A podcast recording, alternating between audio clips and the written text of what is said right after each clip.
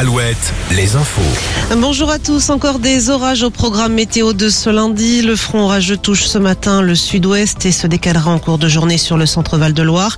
À la clé des averses plus ou moins fortes accompagnées de coups de tonnerre. Temps sec en revanche et plus ensoleillé malgré quelques passages nuageux sur la Bretagne et les Pays de la Loire. De 22 à 26 degrés pour les maxis. Les orages survenus hier ont provoqué des dégâts, notamment dans la Sarthe, où quelques 2000 foyers ont été privés de courant.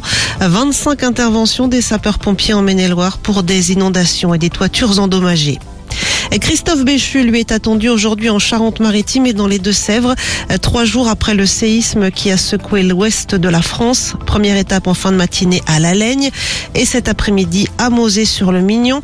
Le ministre de la Transition écologique vient constater sur place les dégâts et s'entretenir avec des sinistrés.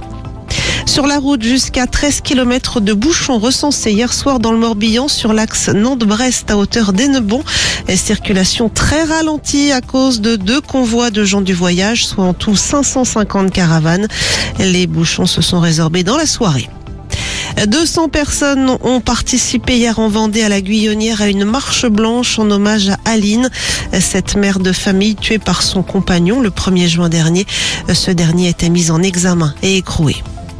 Dernière ligne droite pour les candidats au bac. Place au grand oral cette semaine pour les candidats au bac général et technologique.